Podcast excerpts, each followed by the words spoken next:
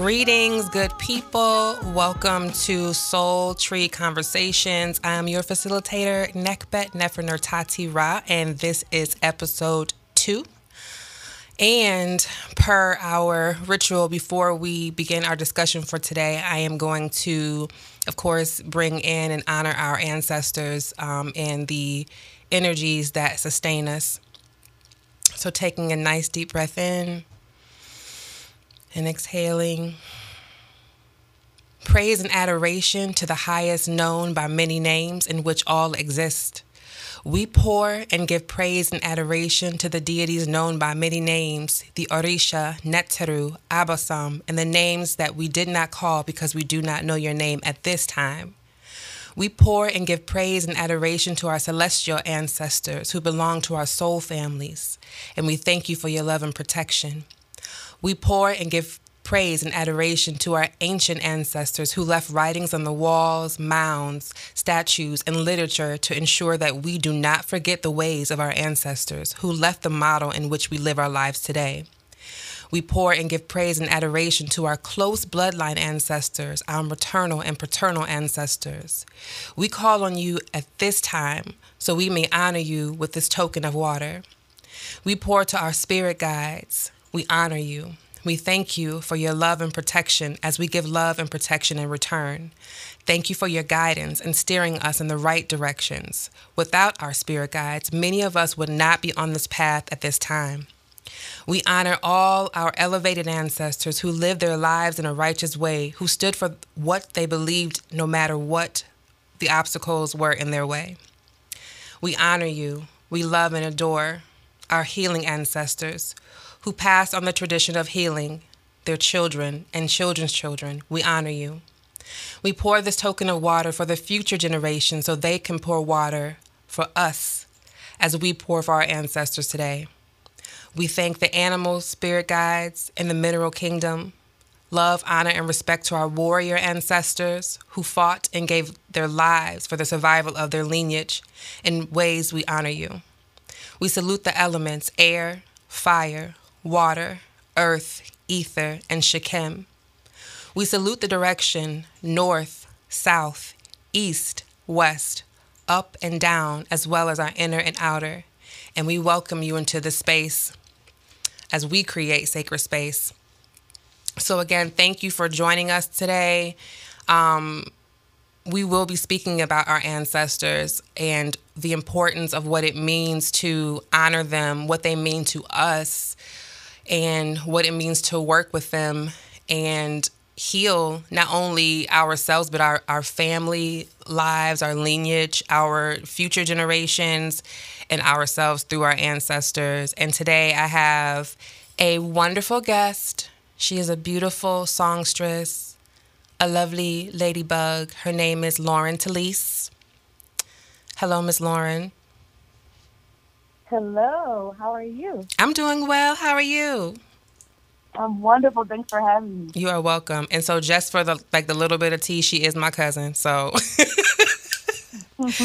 we would probably have some cousin shenanigans, um, just because you know, as kind as we sound, this is a no bullshit zone at the same time. So absolutely. Um.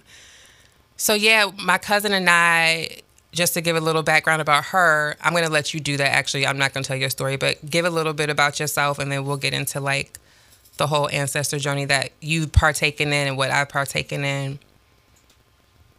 Okay. So I am a creator. I'm a songwriter, a vocalist, and um, my goal is to create with agency and audacity. If that's a song, if that's opportunities, whatever that means. I'm here and I'm loud and I'm excited about making a way for my folks and for people I believe in. Um, and I think a part of that and that charge itself is from my ancestors. I really believe that um, many before me in my lineage have had that same goal. And I often feel kind of pulled in certain directions, and I know that it's them guiding me and, and leading me in those directions. So um, I wouldn't be surprised to meet eight grandmothers ago a, a writer, a songstress. You know, I I definitely believe that that's like intrinsically inside of me, and that the the more exploring I do, the more I get connected to those folks. So that's a little bit about me. Yes, thank you, ma'am. Love you, love you. She's a great singer, and we'll we'll give her plug before we leave too, so you can like go listen to her and let her make you cry and sing you to sleep. Um, so it's I you know we we're family, so even though we sh- we share the same. Um, my mother is her father's sister, so that's how we are connected. But you know, of course, we have duplicate um, ancestral energies, of course, just from like our surname, maiden name energies. And Lauren has embarked on like, I, I have dubbed her, I think she's dubbed herself this too, but I've dubbed her like the family historian because it's true for real. Like, you know, like for the longest time, as we said before, we've been looking into like figuring out like, you know, where our people come from. Like we've heard so many stories about our last name and our family being like Geechee and from like uh I heard like French Guyan, Guyan, Guyanese or um I even heard like Suriname at one point.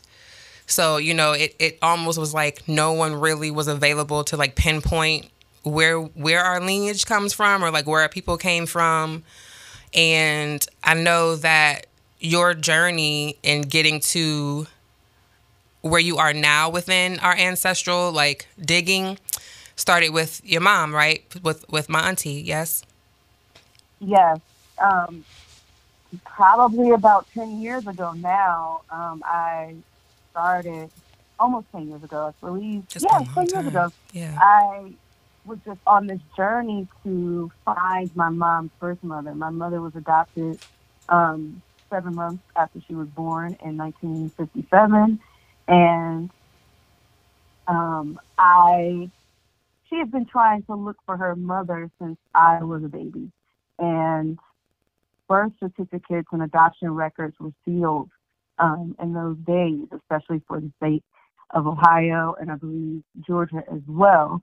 So she kind of came to a lot of dead ends with um, folks. She hired professionals to actually try to find her her birth mom and her birth dad, and she just came to dead ends. So she kind of gave up. And then one day we were talking, and I just was drawn to try to find her her folks, and I was insatiable. There was I was just on a mission. It was like I was forfeiting sleep and just digging, digging, digging, and I'm really grateful to say that I was able to give that to my mother. That's when folks ask me what I'm most proud of.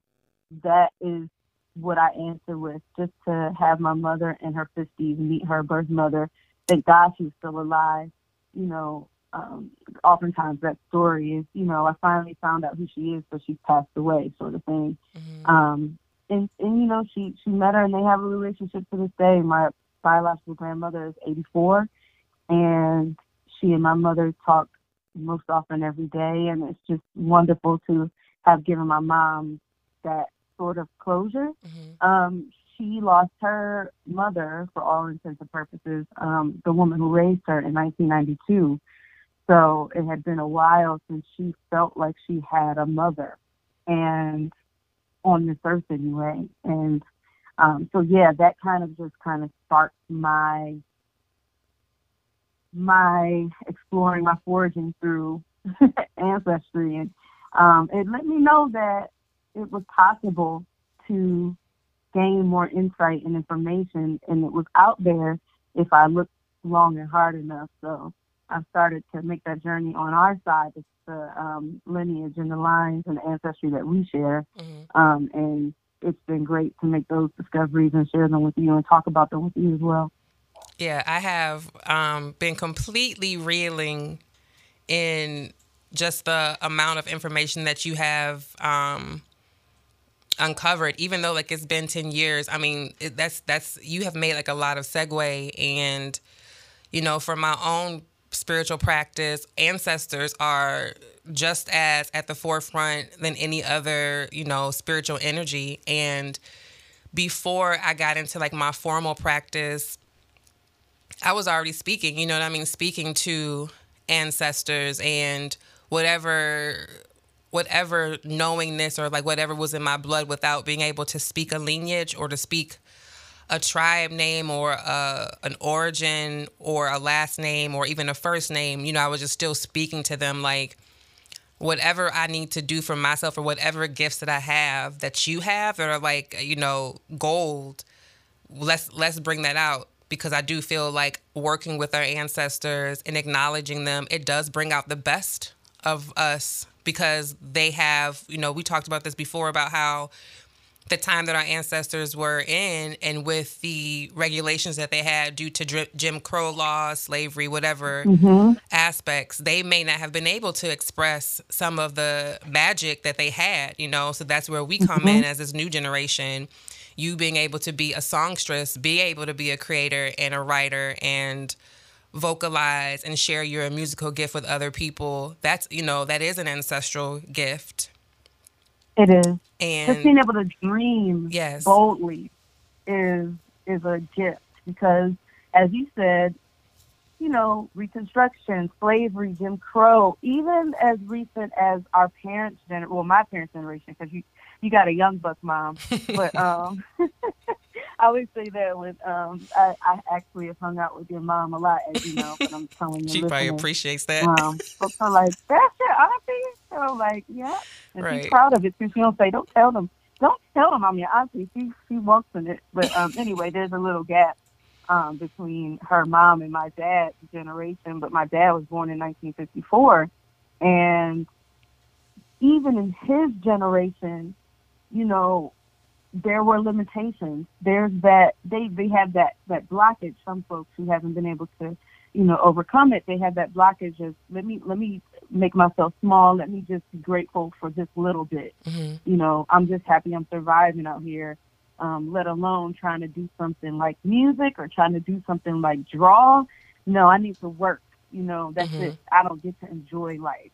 And I think it's our our mission to, to fully to live fully and boldly and just really embody the things that our folks dream. So yeah, I totally agree with what you're saying. Yeah. So it's like it's wonderful because I have I have like a physical ancest- ancestors altar and I've shared, you know, it with Lauren and the many the many transitions that is taken from me initially setting it up and like, you know, just having it be um, immediate family that I was aware of, from like our grandmother um, to some aunts and you know possible other close cousins, and now is like evolved into a little bit more of like deeper relatives. And I, you know, I've really noticed too that it's very like matriarchal. Mm-hmm. Like it's a lot. I have a lot of like our great grandmothers, and on both my sides, you know, my my my mother's side, our side, share together more so than my father's side. But, you know, mm. the more and more that I am working with them, they're like, girl, like, this whole entire wall is going to be covered.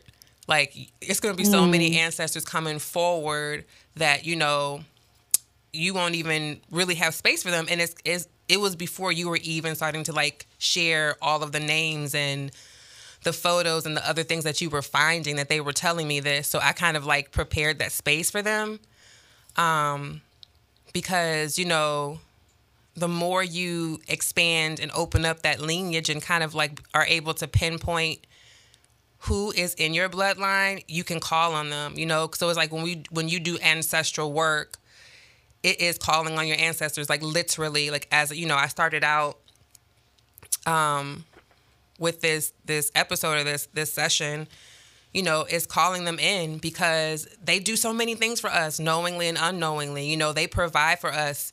You know there's many times that i've like looked over at them like i don't know how y'all did it you know and i feel like we definitely have a, a more a much more easier life than they did. Um so you know the resilience that they have and that ability to push forward in certain adversities like i'm always asking them like i need you to help me to understand how to like you know pinch pinch these two things together even like asking like grandma how do you make fried chicken? Because i'm not a fried mm-hmm. chicken maker you know what i mean? Like how do you make fried chicken? How do you make these black eyed peas? And like you know sitting there and and recalling what it looked like for her to make it in the kitchen because she wasn't a ingredient person or like you know writing down recipes. You just watched her do whatever. So recalling that and using it to feed them because you know I, I feed the altar right? I feed the altar. I give them water. I give them wine.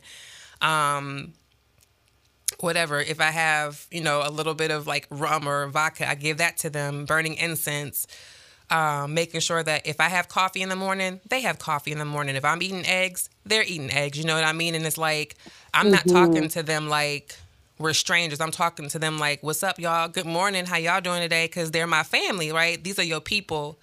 So it's not like, oh, great ancestors, please grant me this wish. You know, like these are your folks. Like, hey, I need y'all to show up for me. I'm about to go into this show. I'm about to go on this gig. You know, I'm traveling to this country and I need y'all to be with me to make sure that everything goes smoothly. Like go go ahead of me. Like clear that path for yes. me. So when I get there, everything is already lined up. Because what's happening is like just by you doing that, Lauren, just like by you digging them up for a lack of a better term and like we're able to call on them now. Like they are working just as hard for us to make sure that those dreams that we do have come sooner and fuller into fruition because they're like, okay. You know, oh, go ahead. I, I something you just said definitely when you said going into different countries or wherever.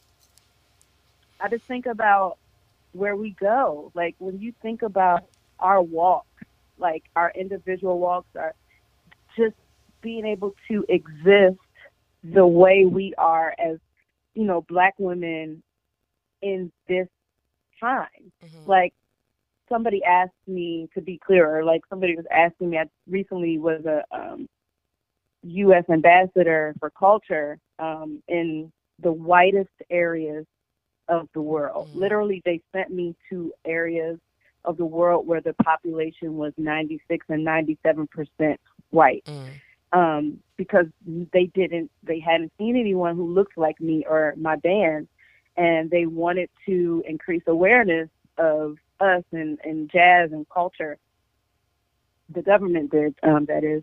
So when I went and, and came back, folks were asking me, so how was it? How did you explain, you know, black culture and black music culture, you know, black American music to these these groups of folks. And I was in rural cities in Poland and um, Montenegro and Ukraine, mm-hmm. places I never thought I'd go. And what was interesting is that I didn't explain and I could see.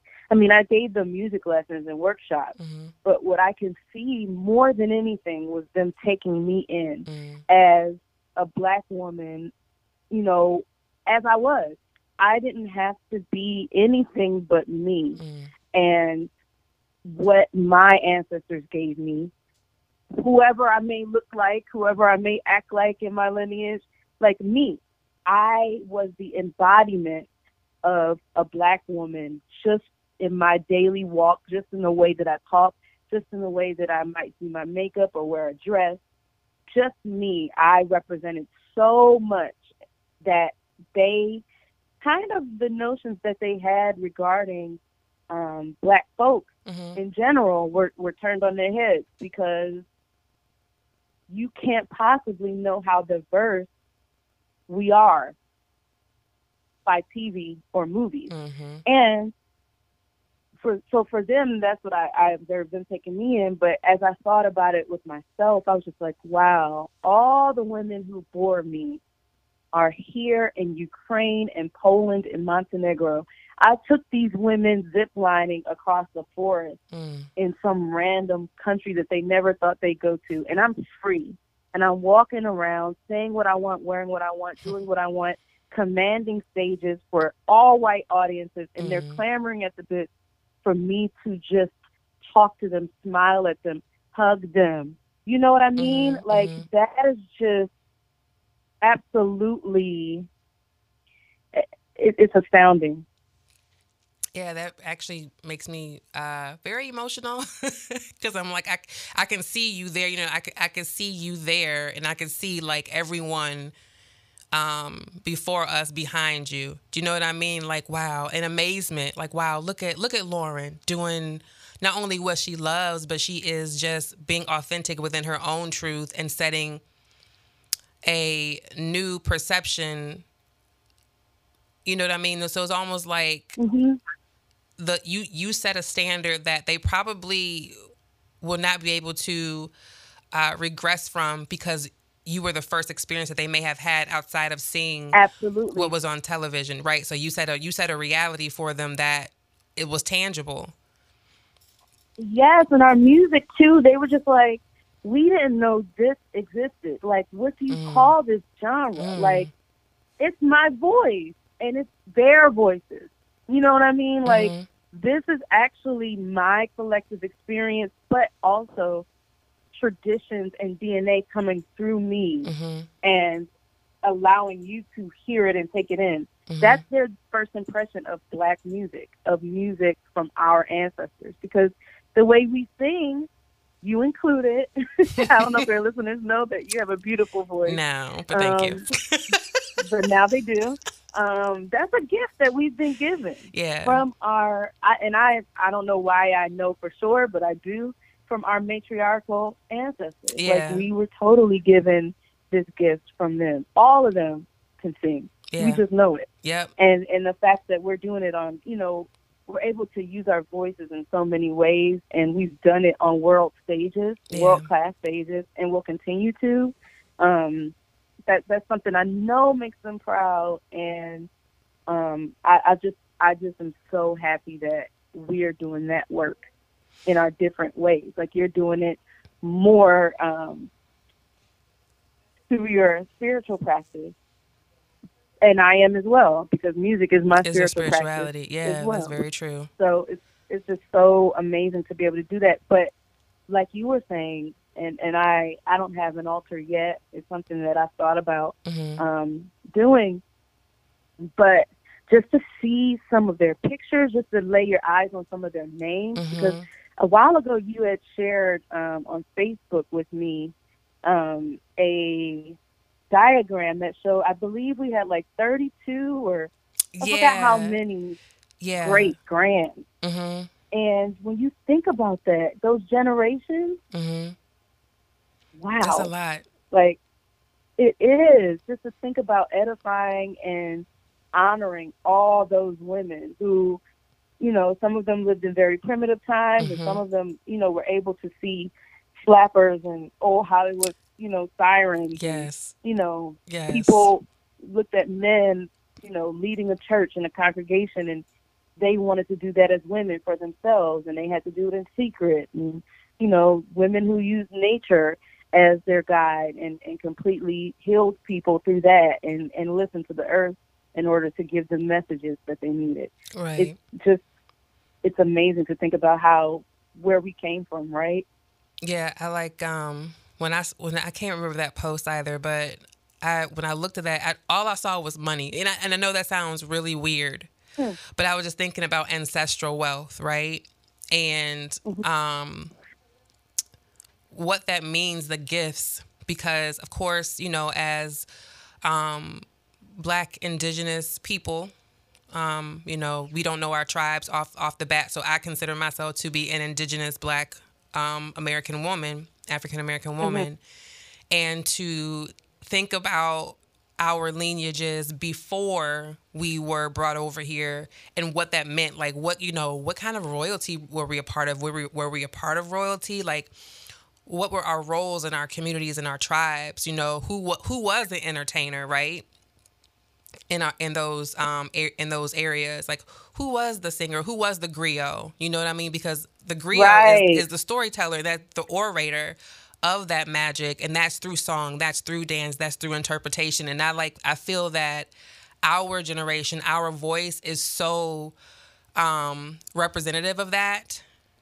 And we each have our own way of doing it. We each show up in a different way, but I just see us like making that part of our bloodline so proud to say like wow look at them like thriving and um sitting in their power and in their seat of ownership of who they are and where they come from and unafraid to speak that truth. Um and you know i go back to thinking about you know the, the songstresses in our lineage, and thinking about that ancestral ceremony where the ancestor ancestors came through for me saying like oh you know make sure you always sing. Whenever you feel any kind of way you sing but you don't ever sing the blues. You always sing so you can bring those birds to you right? Because birds are messengers and they carry your message far and wide mm-hmm. right? And it makes me think about grandma how in the middle of the night it could have it could have been one o'clock in the morning two o'clock in the morning three o'clock in the morning. She was always she was always singing always singing something whether it had mm. been a gospel song or humming. She was always in some form of um, vocal or song or song prayer, and you know, for us, like grandma, she wasn't. She was pretty um, subtle. She was a very subtle spirit. You know what I mean? She wasn't like. Mm-hmm aggressive or a complainer or anything like that. She was just a very, very like I don't want to say subservient woman, but I would just say that she was very um, demure in her way. So for her, when she was doing that, now that I'm older, I see that that was her way of being like, God, or, you know, God, God, it's like, I need help. you know what I mean? Like, I need whatever. Whatever is going on with my children, whatever's going on with my great grandchildren, my health, you know, I need you to come through. And for her to be singing those songs, was like a calling out to those birds like send my message mm-hmm. you know like when i when i watch you perform i see that moment where you're so immersed in the vibration and the frequency of the musicians around you that you can mm-hmm. go there you know like you t- you take your music there even more and it becomes mm. enchanting it brings people in because it's many things it's the emotion of your of your words and what you're saying and the feeling that you're bringing behind it and the way that you are um, exerting it and sharing it and including other people in the story, right? Because there's difference between someone who is an entertainer and someone who just like performs, right? So yeah.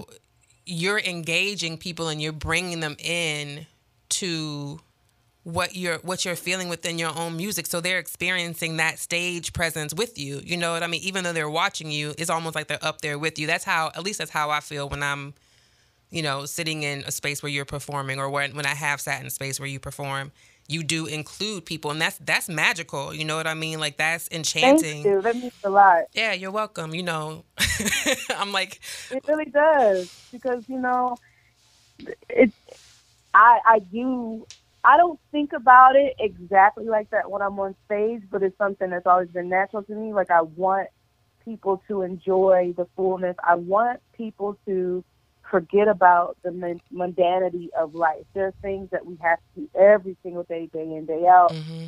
that grown-ups just have to do.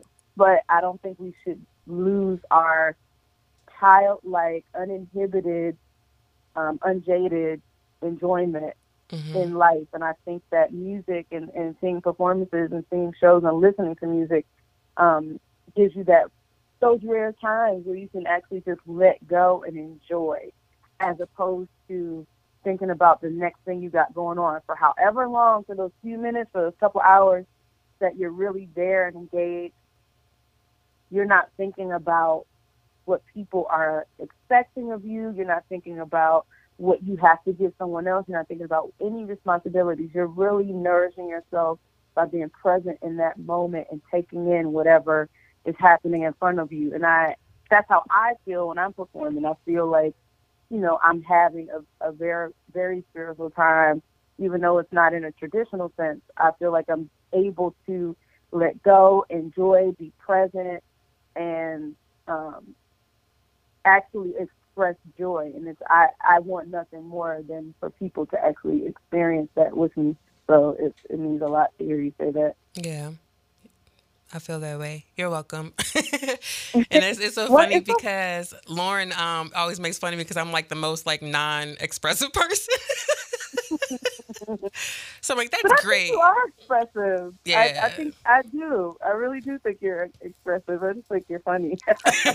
we're, we're both expressive in different ways, but I right. definitely think you're expressive. Yeah, I'm getting, I'm uh, getting there. I'm like more sarcastic with my expression. I'm like, that was fucking great. You, you're very sarcastic, but very giving, generous, and and um, just all around. You're present whether people want you to be or not, you are present, and that's you know that's a beautiful thing. Um, when somebody's talking to you, when when you're talking to someone, um, you're all ears and you're there. You listen intently, not with you know the intent to respond, but to actually soak in what it is somebody's trying to communicate to you. You know, orally or through their body language, language or whatever, and that's a good thing. I wonder who was like that in our in our lineage. Right. Um, yeah, because everybody's you know, like, "Are you a therapist?" Lineage, that is not the case. Right. our aunties and the, the other matriarchal folks, um, yeah, are very. They little old. I mean, they little old school with their ears. Yes, they are. They're very. But let me tell you something. Um, but with the exception of my mother and your mother, who are not related, but I would say that if I think about who, I mean, and your mom definitely likes to share things of her experience and um, give of her expertise on things. She's consulted many, but at the same time, she knows how to listen. I think, mm-hmm. um, and I, my mom is a great listener as well. I definitely did not get that from my father.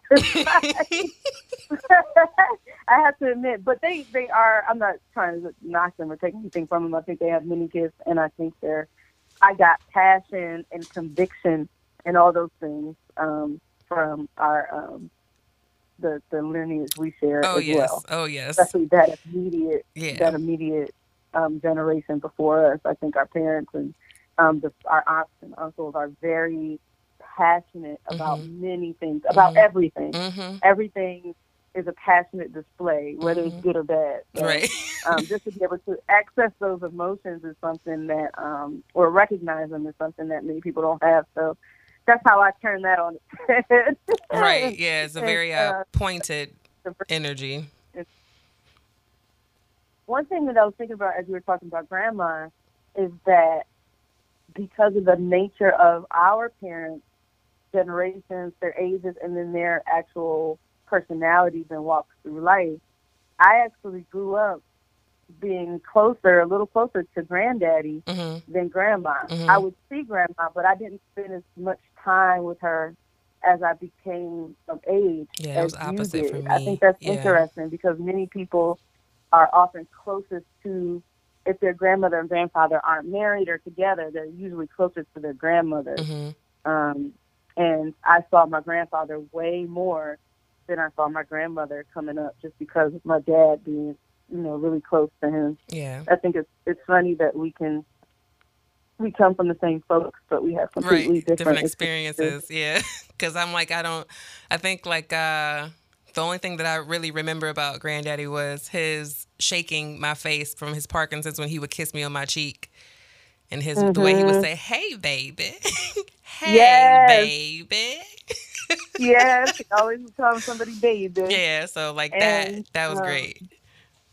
I I remember I don't I don't remember. I remember Grandma singing a little bit, but I didn't get a chance to really hear her sing a lot. Mm-hmm. I talked to her as you know, she's at by the time she um, her life came to an end here on Earth, she um, was suffering from dementia, mm-hmm. um, and I've talked to her a lot in my late twenty, my mid to late 20s mm-hmm. as she was on the decline, and she was very. She could name her um, this was when I started actually looking into our family lineage. Mm. She could name her um, grandparents. She, mm. she told me about Grandma Daisy. She told me about her mother, and she told me about being in Tennessee. And she was trying to remember different aunts and uncles' names, but you know, her her um, actual presence of mind would fade in and out. Mm-hmm. But it's funny because she didn't know who she was talking to on the phone. Some of those times, she'd be like, "Where's her husband at?" And I'm right. like, "Grandma, it's on. I'm, I'm, I'm not married."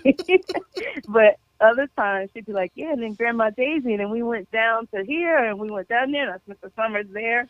So it was very interesting to talk to her about that. I really wish that I had talked to her um, earlier in my life, like Yeah. in my early twenties. Um, but I I don't remember a lot about her in my youth hmm uh, and those experiences that you shared with her singing and stuff like that. Only a little bit. I remember being over the house with you and stuff sometimes, and her singing, and and also one of our aunts that passed away, um, our auntie Winky, um, singing as well, and making up songs and playing with us and stuff like that. Crazy. Yeah. But I, but my um, but our grandfather and my dad were like brothers, like they were like best friends. So literally, whenever they both loved the lottery, and it's so funny watching my father get older now that he's sixty five, he's turning into him. um, and like they both got their scratch offs, and when my grandfather, when granddaddy would hit, um, he would bring money to my father and take us out, and it, it just was hilarious. It was completely, um, it, wasn't the wholesome type of um, relationship that you would observe with grandfathers, with other grandfathers. Like Yeah. it wasn't necessarily, it wasn't unwholesome, hmm but it wasn't a traditional, you know, just regular type of grandfather thing. Like, oh, come sit on my knee. It was Right. more like, you know, he was always fast. So it was, you know, he's showing up in some car, Right. randomly pop up over the house, Right. a couple hundred dollars, just randomly like, here you go. So it's just funny. I feel Just like that's like traditional black family though, like lottery and playing Yeah. playing the numbers and just showing up. Well, not not now, but like showing up unexpected. You know what I mean? Like that's just kind of like how we Yeah. how we created our tradition um, Yeah. for ourselves. it's it's awesome to think about. I wonder who. I mean, we we focus so much on the uh, matriarchs of our family because those are who are are communicating with us now. I feel Mhm. like hmm more.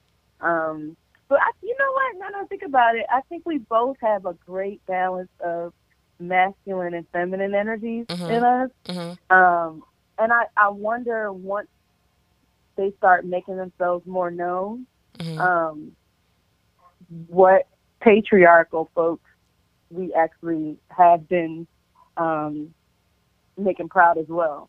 Because I feel like there are certain parts of us that are like, this has to be some family member on our, our patriarchal side. Well, I like I love that we have like our great um, grandfather Napoleon, who you shared. Um, that like that obituary is probably like one of the the best obituaries I've ever read in my like oh my life. God. Considering that you know we've, I mean I've not gone to a lot of funerals, but when it comes down to like obituaries, they're kind of like, you know, straight to the point. That it was so poetic and so um Oh my God. Magical. I wish I had it right here with me. Yeah. I feel like we should do it for your listeners. right. It's, it's, it's succinct. Maybe we could like make it available for them later, but it's so I've never I don't like funerals like in the sense that they are now. Yeah. I, I don't I try not to go to any of them if I have to. right. But um that obituary Yeah, it was Like- very enchanting. Like very. I, I, I can't even describe how I felt reading it. It really made me happy. I've never become happy from reading an obituary or series. no, that's how I was so felt. I felt the same way. I was like, wow, like it definitely it definitely made me want to know him even more. Um, Yes. because it gave insight to him as a person versus like who he left behind and what he did like right before he passed away. Like it just showed you his passions of like writing and how, you know, I think whatever book that they referenced um after I had looked it up was like a book on like kind of like meditation, but to imagine like cuz Yeah, the road mender. yes, cuz it was like is it for he's third is it third generation? What was his what generation is he for us? Yeah.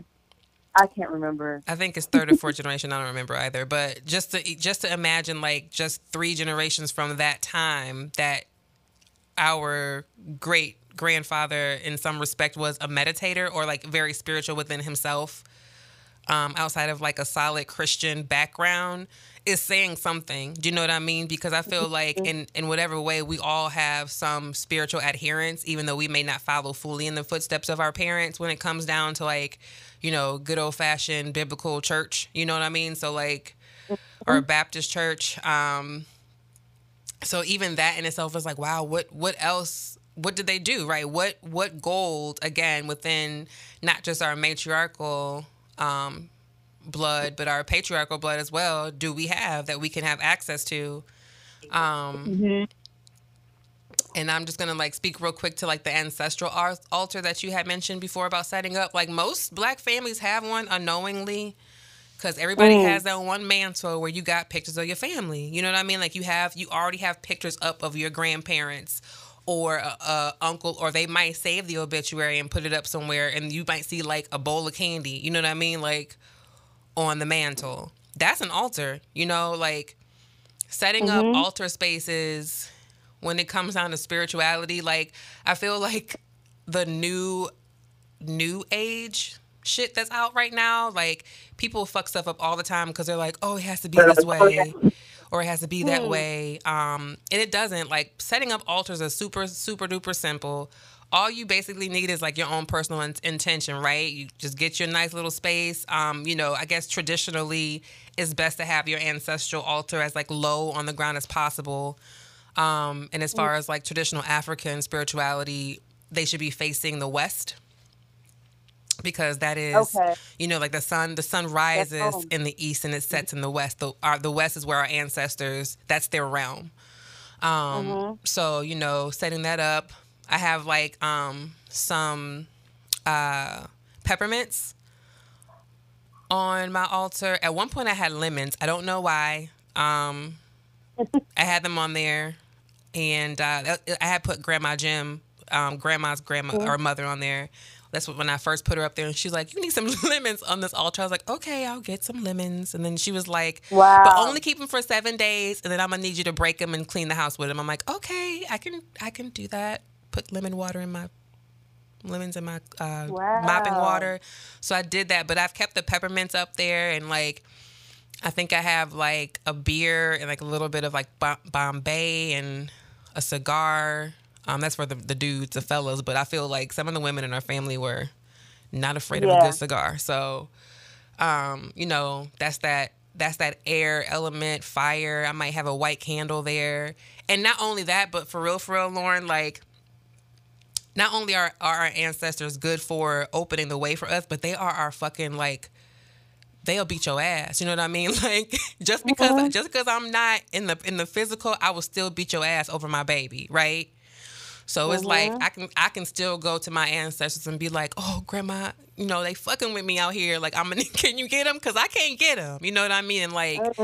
they was ha- they will have your back. Um, and you know when when shit starts to move, you're thinking, oh my god, like this is horrible. But it's like, nah, baby, I got that out, out the way for you because that wasn't for you. We had to we had to remove such and such or so and so because mm-hmm. they didn't have your best interest at heart. So you know, I definitely encourage an active ancestral altar just because that just gives you more to work with. But like I said, we as black people, most of us already got that in our families anyway. So you go to your grandma's house and she got somebody up there, regardless, with her little, table, you know, yeah. a whole table with the the crystal bowl, the crystal like uh yes. with the can the, the hard candies in it, you know. Or they say, don't okay, you can't touch that, don't touch that, baby. You, you mm-hmm. know, this, that's that part that's off limits. Um, so yeah, I definitely wherever wherever you feel inclined and naturally where they want, they'll tell you. They communicate with us all the time. They'll be like, "We need, yeah. to, we, we want to go right here." That's where you. That's what you do. You know. Um, but I definitely, you know, if you can find the access to the um, obituary, I would love to share that. And then, so if you don't mind, I would love to read it. I oh, you have it? it? Oh, okay, go ahead, go for it. Okay, so it starts off with a quote from the Road Mender, which goes, "To have faith is to create. To have hope is to call down blessings. To have love is to work miracles." And again, that's by the Road Mender um, by Michael Fairless, which was in fact um, an alias there was a female um, author of this book, but the book was written initially in 1904. So um, she had a male alias because they didn't really respect a lot of female authors back then. So I thought that was interesting in itself. Mm. Um, anyway, In a remote community in Maury County, Tennessee, December 12, 1894, Napoleon was born. He was the son of Joe and Mattie Frierson and the second of nine children. Children, as a rule, mimic their elders. Napoleon was no exception. His father enjoyed tilling the soil as this seemed to bring men closer to God. From early manhood, Napoleon painted and landscaped unsightly areas, making them appear as though Mother Nature had waved her magic wand, whispering, Beauty, as she passed. Receiving his academic training in the public schools of Columbia, Tennessee, his constant thoughts were centered on moving to an area where better educational opportunities were available. He met Miss Edith Howard, who later became his wife. Six children were born John Wesley, Lillian, Napoleon Jr., Wilbur, Fanny, and Jesse. Now that Mr. Frierson had married and some of the children were nearing school age, he moved to Nashville, Tennessee. Job opportunities also flourished. As a writer, he put himself into his book, The Painter Puts Himself on Canvas. Mr. Frierson had, had himself in many areas of Nashville, landscaping and painting from day to day.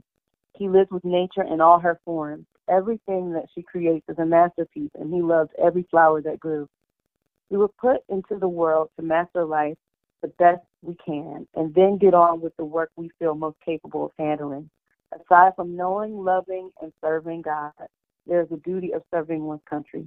Mr. Frierson served his country in World War One. In this life, we are called to bear burden of a long twilight struggle, year in and year out, rejoicing in hope, patient in tribulation. We bear the struggle to the end. The end came Tuesday, June 22nd, 1965. A silent pillar of strength voice has been stilled. And that's the end. So There's beautiful. a poem afterwards. I don't know if you want me to read it, but I mean, I just think that it spoke so much, as you said, it speaks so much to him as a person the fact that that was written about him so delicately and so generously just makes you want to know him. Right. It speaks to his character. Thank you so much for sharing it. Oh. You're welcome. so I think that is a beautiful place to close, and I like definitely want us to come back and talk about this again because I know that you will be uncovering more as the appointed yes. familial uh, historian and uh, I now I now dub you. Okay, as you put the um, scepter on both my shoulders. Right, the ancestral historian of our lineage. You will do it. Go forth and prosper. Um, before we close, if you could please let people know where they can listen to you, um, any you know any projects that you have. Go ahead, plug yourself, Gail. Okay, Ready? Okay. So, um, as my cousin so kindly um, stated early in this podcast, my name is Laurin. Um, Talese is my middle name, um, and that's the artist name I go with, Laurin Talese. Um, and you can find me on Instagram and Facebook. Um, that's L A U R I N T A L E S E. Um, you could also plug that into Apple Music, Spotify, Google Play, you know, wherever you get music. And my album Gorgeous Chaos is there. And also on May 1st, I released a single called I Like You, You're Nice. Um, it's a cover of a Blossom Dearie song. Um, so you could check that out as well. And in 2021, I look forward to releasing new music. But in the meantime, please reach out and say hi. Let yes. me know what you think of my music. Yes, and she's cold with it. Cold with it. Okay, I'm done. She's wonderful. Yeah, so please uh, listen to her and let her, like I said, lull you into a lovely place, especially during this quarantine. It just gives a nice vibe. Like I feel like it will be a good, a good listen because it will it will um, release your sympathetic nervous system and come into your parasympathetic mm-hmm. nervous system. Um, so thank you for listening, and we will resume this conversation at a later date. Um, and wellness, you know, I greet you until the next time. Thanks for joining us. Bye. Thanks for having me. Bye. Don't be afraid to let your light shine on.